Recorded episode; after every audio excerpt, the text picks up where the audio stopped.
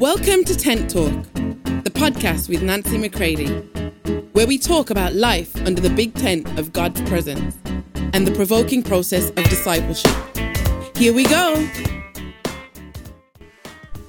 Hey everybody, welcome to Tent Talk. This is Nancy McCready. People don't belong to us. They belong to Him. Take a listen to this series of conversations where I provoke you to assess whether or not you are a true leader of people, or are you a misleader? I hope that it encourages you to go deeper with Him and to connect more with me. Love you all. So here we are again, and I'm coming to you from Market Street in the Woodlands, where I am having some pretty amazing cappuccino. I am thinking. I am letting God speak to me and stir me, and I pray that this will do the same for you, that you begin to think about who have you yielded yourself to. Have you given blind obedience to someone, hoping that they're the perfect leader and they'll never lead you astray? And right, listen to me carefully, my friends. Leaders don't lead your life. Okay? You lead your life.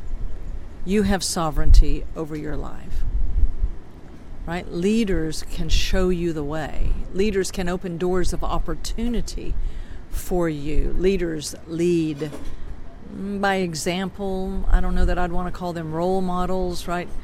But do they live this way? Is this their way of life, right? You can hear the sounds here right now that I'm in the flow of life here, right? Is it happening in the everyday where there are golf carts going by and cleanup carts from the restaurant and people talking, babies crying? In the everyday flow of life, are you learning from a master? And is their master Jesus Christ? Right? I want to read a couple of things to you out of chapter 9, the Führer Principle, from Eric Metaxas' book, Bonhoeffer. It says, "But the circumstances of the broadcast mustn't obscure the uncanniness of the speech itself. 2 days after Hitler's election, a young professor of theology delineated with incisiveness the most fundamental philosophical errors of a regime that hadn't existed when he wrote the speech, but that would, from the week in which he was speaking and for the next 12 years, lead a nation and half the world into a nightmare of violence and misery, which would, in its last days, include the murder of the man giving the speech," referring to Bonhoeffer. "There was an oddly prophetic aspect to the whole thing, but the speech didn't mention politics or current events. Indeed, it was a philosophy lecture, but it spoke more clearly about the political situation than 1,000 political speeches. Apart even from its content, the speech itself, in its construction and its delivery, was everything a ranting Hitler speech was not. It was exceedingly measured and sedate and logical and precise. It was also intellectually complex. It was not entertaining, nor was it very much of a speech, but more like a scholarly lecture. It would have been difficult to follow for some. Even if the conclusion had been broadcast, many listeners might have thought it dull and shut it off before they heard the conclusion. But Bonhoeffer was not trying to win his audience over. In fact, he was interested in drawing attention away from himself and to the ideas he was presenting. This was at the heart of the difference between his idea of leadership and Hitler's. He was living out the principles of the speech and his very delivery of the speech. Bonhoeffer hated to draw attention to himself or to use his personality to influence or to win converts to his way of thinking. He felt this was deceptive, that it obscured the substance of one's ideas. He wanted to serve the ideas.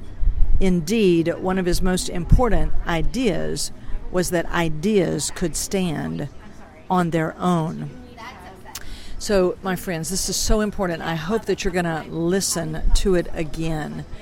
We have just come out of a period of time, roughly end of 2019, all the way, some places still presently, but for 2 to 3 years, where our nation, many nations, half the world was in a nightmare of misery and lockdown, right?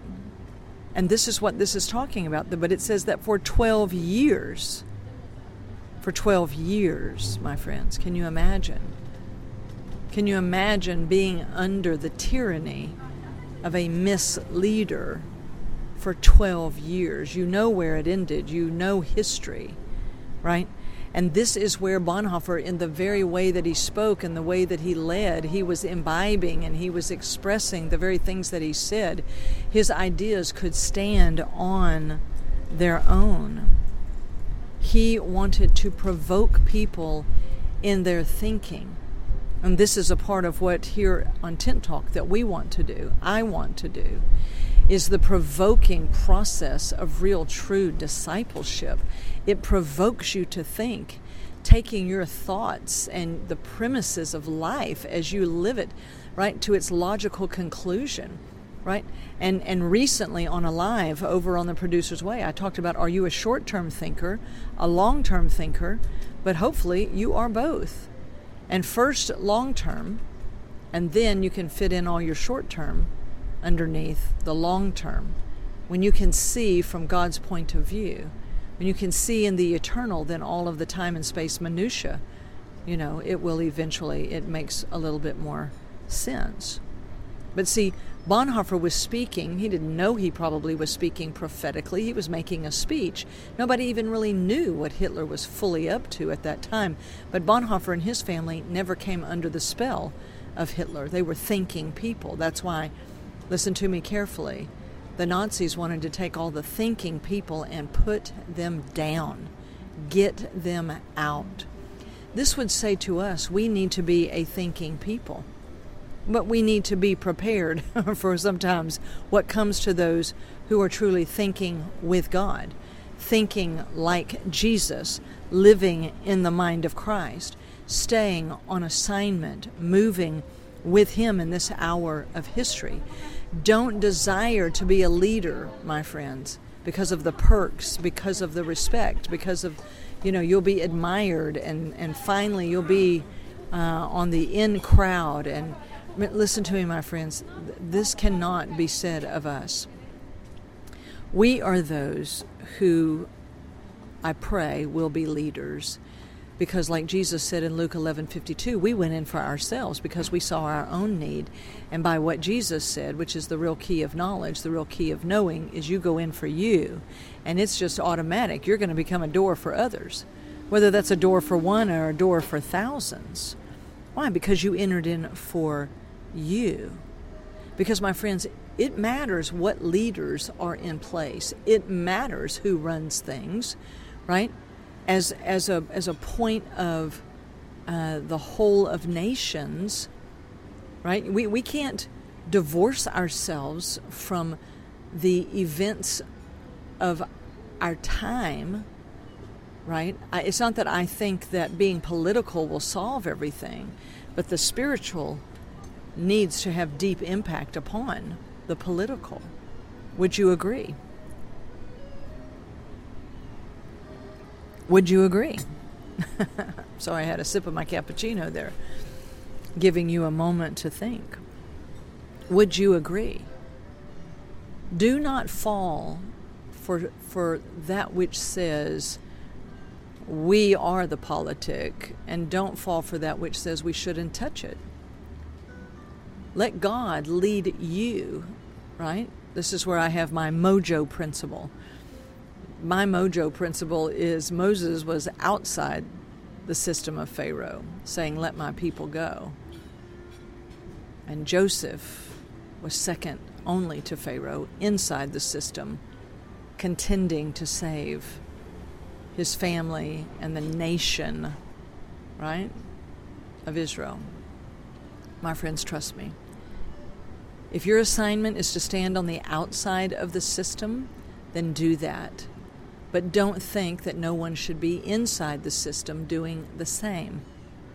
we need to find our place. We need to let God prepare us, and we need to remember that it matters, if you will, quote, who rules the people, who makes decisions, right? And we need to remember that this is not for our pleasure and entertainment, for our convenience, for our status, right? To be a true leader, like I said in the last episode, Abraham, he finally decided that he would take the bread and wine from Melchizedek, and he told the devil, I don't need all the stuff, right? I love it. I think basically what he said was, I'll take the stuff and the people. But see, Satan just said, here, the temptation is take all the perks, take all the stuff for yourself, just give me the people, leave the people like open prey, right? No, a true leader would not do that, but they also wouldn't try to control the people, but to lead, to influence, to provide for, right? To speak truth at very pivotal times. And so this is a part of what Bonhoeffer is speaking to here. This is what I'm speaking to here, is what caliber of leader are we? What caliber of master would we be if someone became an apprentice to us? Because, my friends, we do need to be reproducing. We do need to be passing on life. And this is so paramount. So we can learn from those like Bonhoeffer that went before us. We can learn from those who even went further back, who went before us, from the Scripture. But can someone learn from us in the generations ahead? Will they be able to turn around and learn anything from us in what it really means to stand in truth, live in truth, speak truth, right? Be willing to contend for truth. Could this be possible? I believe it can be. So let's be true leaders and not misleaders. All right, I believe that's enough for today. All right, we will talk next time. Think upon these things. I hope that it encourages you in the decisions that you are about to make in your life. We'll talk soon. For more information on Nancy, please visit nancymccready.com or follow her on social media at nbmccready.